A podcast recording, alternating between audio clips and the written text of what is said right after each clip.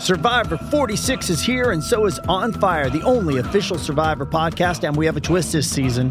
The winner of Survivor 45, Dee Valladares, will be joining us every week. We're going behind the scenes of the biggest moments, the how and the why things happen, and the strategy and analysis you can only get from someone like me, a Survivor winner. Listen to On Fire, the official Survivor podcast, wherever you get your podcast. Namaste enciclopedini! Oggi condividiamo questo messaggio importante per chiamare a raccolta la grande famiglia dell'enciclopedia dei videogiochi.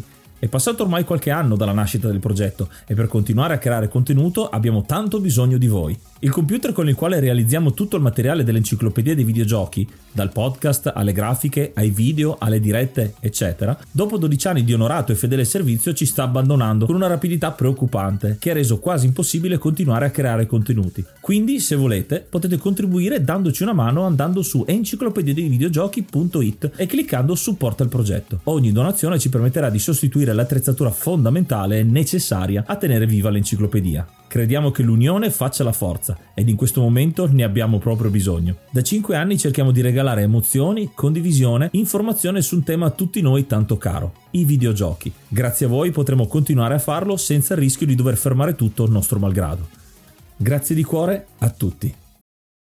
This episode is brought to you by Paramount Plus. Get in, loser! Mean Girls is now streaming on Paramount Plus. Join Katie Heron as she meets the plastics in Tina Fey's new twist on the modern classic. Get ready for more of the rumors, backstabbing, and jokes you loved from the original movie with some fetch surprises. Rated PG 13.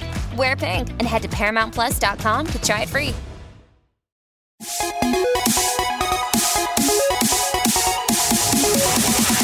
L'enciclopedia dei videogiochi presenta gli imperdibili della PlayStation 1. Oh, ed eccoci ritornati ad un altro episodio di questo editoriale in cui vi presentiamo alcune delle chicche e delle gemme particolari e nascoste per le varie console. Oggi trattiamo la PlayStation 1, l'originale, con alcuni giochi usciti nella seconda metà degli anni 90.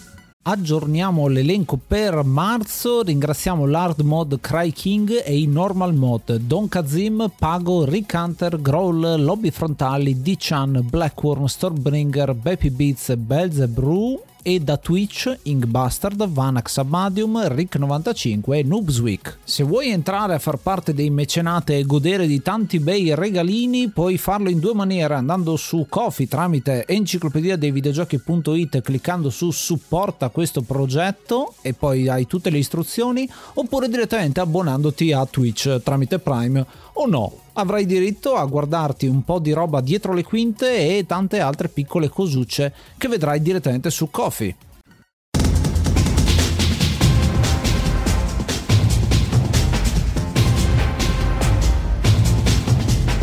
Un JRPG molto sottovalutato è Legend of Legaia, un gioco uscito nel 98 eh, in Giappone e poi importato in America prima nel 99 in Europa poi nel 2000 è un videogioco di ruolo giapponese con tre personaggi principali e basta ma dall'aspetto molto particolare. La storia del gioco è in realtà molto semplice. Ci sono due mondi ovvero Legaia dove abitano gli umani e Serukai dove abitano i Seru questa razza superiore che è stata creata all'inizio dei tempi il tutto parte da una nebbia che sta facendo impazzire questi Seru e collegando i due mondi. È compito di Van, Noah e Gala, i tre protagonisti, salvare il mondo cercando di mandare via questa nebbia ripristinando quelli che sono gli alberi della vita, come vengono chiamati nel gioco. Ma la cosa più interessante di questo JRPG non è tanto la storia che è abbastanza banale, ma due aspetti fondamentali. Il primo, il gameplay, perché ha un battle system con una serie di combo. Quindi noi abbiamo una barra che possiamo completare con i nostri attacchi, quindi ad esempio io posso fare un attacco alto, un attacco basso, un attacco a destra, barra che con i livelli si allungherà sempre di più permettendoci combo sempre più complesse. E il sistema delle arti, cioè ad esempio se io faccio su giù su con il protagonista Van, verrà fatta la prima arte, che sono questi attacchi speciali, ad esempio il primo è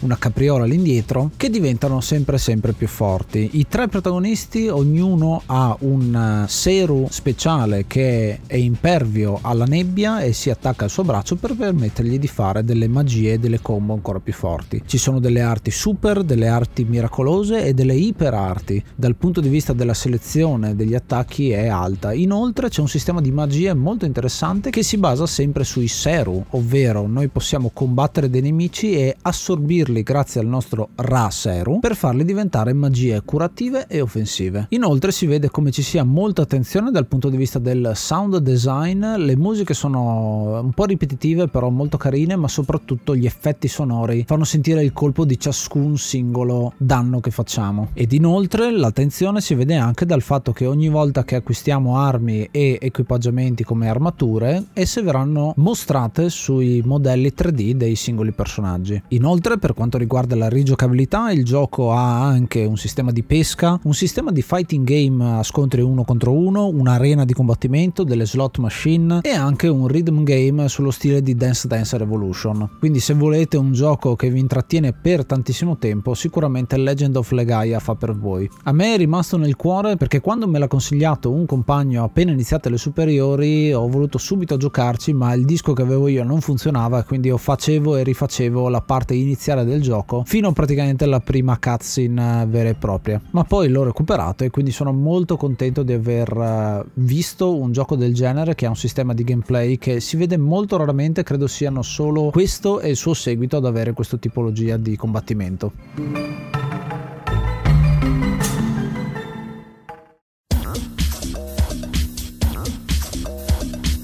Gioco che consiglio vivamente, soprattutto se avete bisogno di sfogarvi a suon di cazzottoni, è il piccolo capolavoro del 1997 Fighting Force, sviluppato da Core Design. È un picchiaduro 3D sullo stile dei vecchi Final Fight Double Dragon, ovviamente reimmaginato in versione 3D, e già il suo sviluppo è molto interessante perché inizialmente era stato proposto come gioco alla, alla Sega per il Saturn come un nuovo capitolo della serie serie di Streets of Rage. Poi l'idea è stata rifiutata e allora hanno deciso la core design di creare un gioco a sé stante chiamato Fighting Force. Come storia è il classico picchiaduro da andare a battere il professore pazzo con una storia anche abbastanza strampalata dove il cattivo ha predetto la fine del mondo nel 2000, alla fine non succede e siccome non è successo, vergognandosi di aver sbagliato, allora decide di distruggerlo lui stesso, quindi è abbastanza stravagante. Il gameplay è molto ben fatto perché è molto fluido, il movimento movimento e i colpi dei giocatori avremo quattro personaggi a disposizione, tutti agenti di polizia, due maschi e due femmine, ognuno con le sue caratteristiche, c'è il classico forzuto ma lento, quello bravo in tutto, quella più agile, quella più veloce. Il parco mosse è abbastanza vario perché ci sono diversi comandi che permettono di attaccare in avanti ma anche alle spalle, calci volanti, scivolate e anche di effettuare delle prese agli avversari con vari comandi che ne cambiano il risultato della mossa, quindi veramente molto completo da questo punto di vista qui. Le ambientazioni sono abbastanza standard, classica città distopica in una specie di presente barra futuro. Da notare anche l'abilità di poter distruggere elementi dello scenario per ritrovare armi e dei power up. È un gioco che non pretende molto dal punto di vista della storia, ma è proprio come dicevo all'inizio, se per sfogare, per tirare quattro cazzotti a qualche cattivone, questo è il gioco che fa per voi.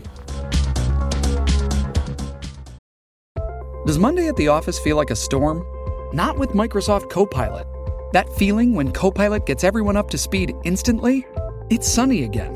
When Copilot simplifies complex data so your teams can act, that sun's shining on a beach. And when Copilot uncovers hidden insights, you're on that beach with your people and you find buried treasure. That's Microsoft Copilot. Learn more at Microsoft.com/slash AI for all. Vieni a seguire le registrazioni su twitch.tv slash enciclopedia videogiochi per vedere come nascono gli episodi del podcast.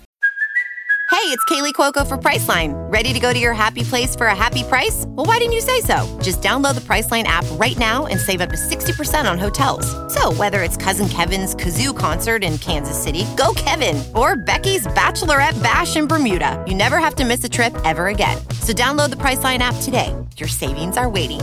Go to your happy place for a happy price. Go to your happy price, Priceline.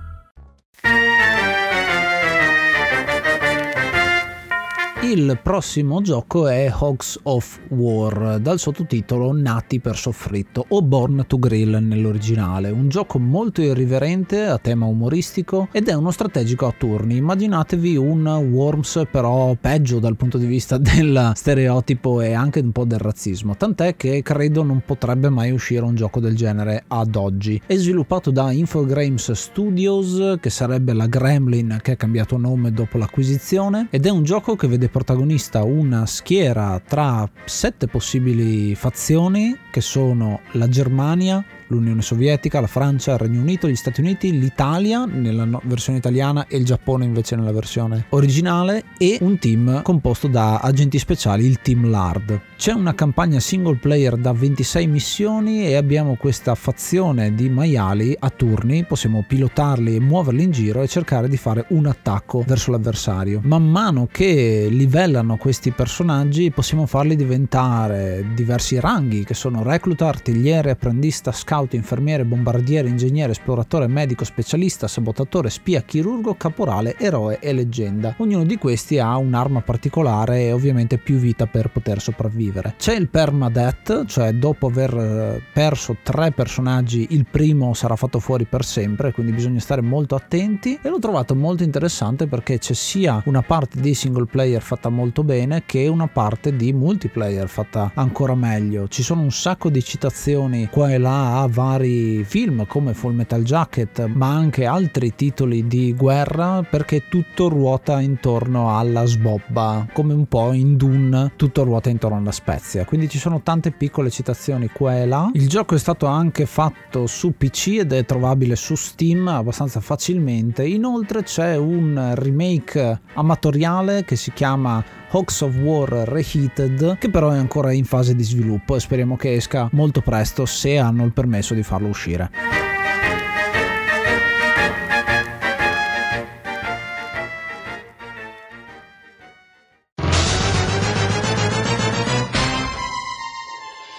Se parliamo di giochi di ruolo, la PlayStation ha avuto sempre un ruolo importante con davvero grandi titoli proposti ai videogiocatori. In questo caso, però, voglio citare al di fuori della saga di Final Fantasy. Questo gioco si chiama The Legend of Dragoon, uscito inizialmente in Giappone nel 1999 e negli anni successivi proposti anche sul mercato americano ed europeo. È un classico JRPG con combattimenti a turni, dove però vediamo già la cura nei dettagli. I fondali pre-renderizzati sono veramente stupendi e i filmati delle scene importanti del gioco, della storia, sono veramente ben fatti. Il gioco poi è un classico RPG a turni, con una meccanica d'azione stile Final Fantasy VII, quindi prende un sistema molto ben collaudato e lo aggiunge alle sue armi. La storia è abbastanza lineare, però c'è la componente dei draghi, perché il nostro protagonista e il suo gruppo avranno dei poteri particolari che ci permetteranno, una volta avuti abbastanza punti, trasformarci nella nostra versione draconica per avere dei bonus e delle mosse molto appariscenti e letali. Le poche pecche di questo gioco sono un po' l'essere invecchiato un po' male. Infatti, una remastered sarebbe ben accetta, ben voluta da questo gioco. Perché, per quanto all'epoca fosse ben sviluppato, con il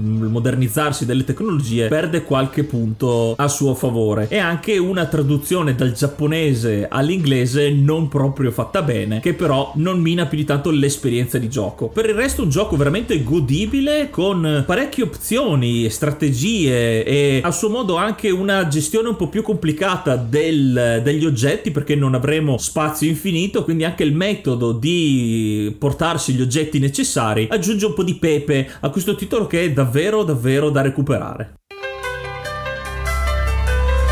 Raramente su PlayStation 1 si riesce a vedere un arcade portato così bene e con In the Hunt abbiamo proprio un esempio del genere. L'arcade di questo gioco esce nel 93 e ci ha messo due anni prima di arrivare su PlayStation, Sega Saturn e anche con una versione Windows nel, poi nel 97 ed è uno sparatutto a scorrimento fatto dalla IREM. L'IREM è poi parte del team che ha lasciato e ha fondato Nazca, quindi sono i creatori di Metaslug. Infatti il gioco si vede tanto che ci assomiglia dal punto di vista grafico. E visto che sapete quanto Metaslug è diventato poi famoso ed è bello da giocare, anche In The Hunt è molto molto carino. Interpretiamo un sottomarino, in questo caso che si chiama Granvia, per andare contro l'organizzazione criminale DAS, la Dark Anarchy Society, che ha messo le mani su una super arma. Quindi è molto simile come trama principale a quella di Metaslug 1, con il discorso del Metaslug considerato come arma principale e superiore a tutte quante le altre tecnologicamente, ma in questo caso siamo appunto un semplice sottomarino. Si fa molto più attenzione a quelli che sono i mezzi, bellissimo dal punto di vista grafico, un sacco d'azione in questo shoot em up con parecchie armi da sistemare e tutti i livelli sono subacquei, quindi c'è una zona sopraelevata dove possiamo metterci a pelo d'acqua per sparare ai nemici superiori, mentre il resto dell'azione, la maggior parte, si svolge sott'acqua con nemici diversi tantissimo, esplosioni, animazioni, insomma, questo gioco ne ha veramente tante e sono molto contento che su PlayStation venga reso così tanto bene.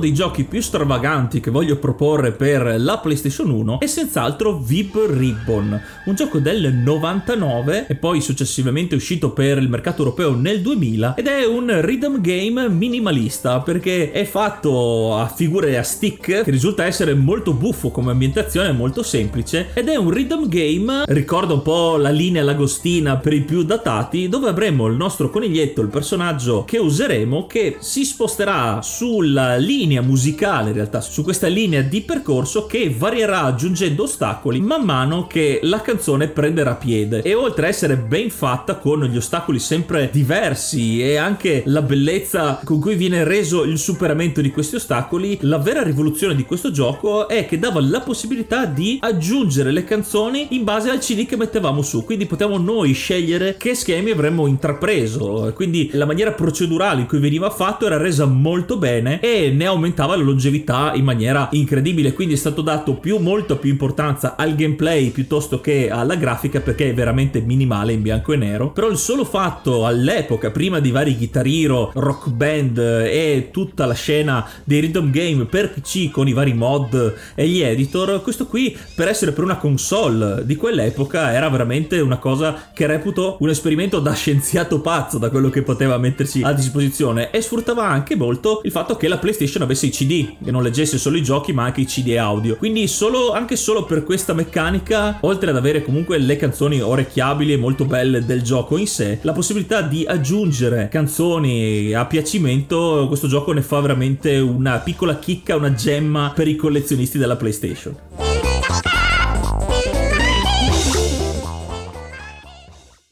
Avete dei titoli per la prima PlayStation che vorreste segnalare? Soprattutto se sono giochi di nicchia? Fatecelo sapere inviandoci un vocale su anchor.fm oppure partecipate al gruppo Telegram dell'Enciclopedia dei Videogiochi t.me slash Enciclopedia dei Videogiochi.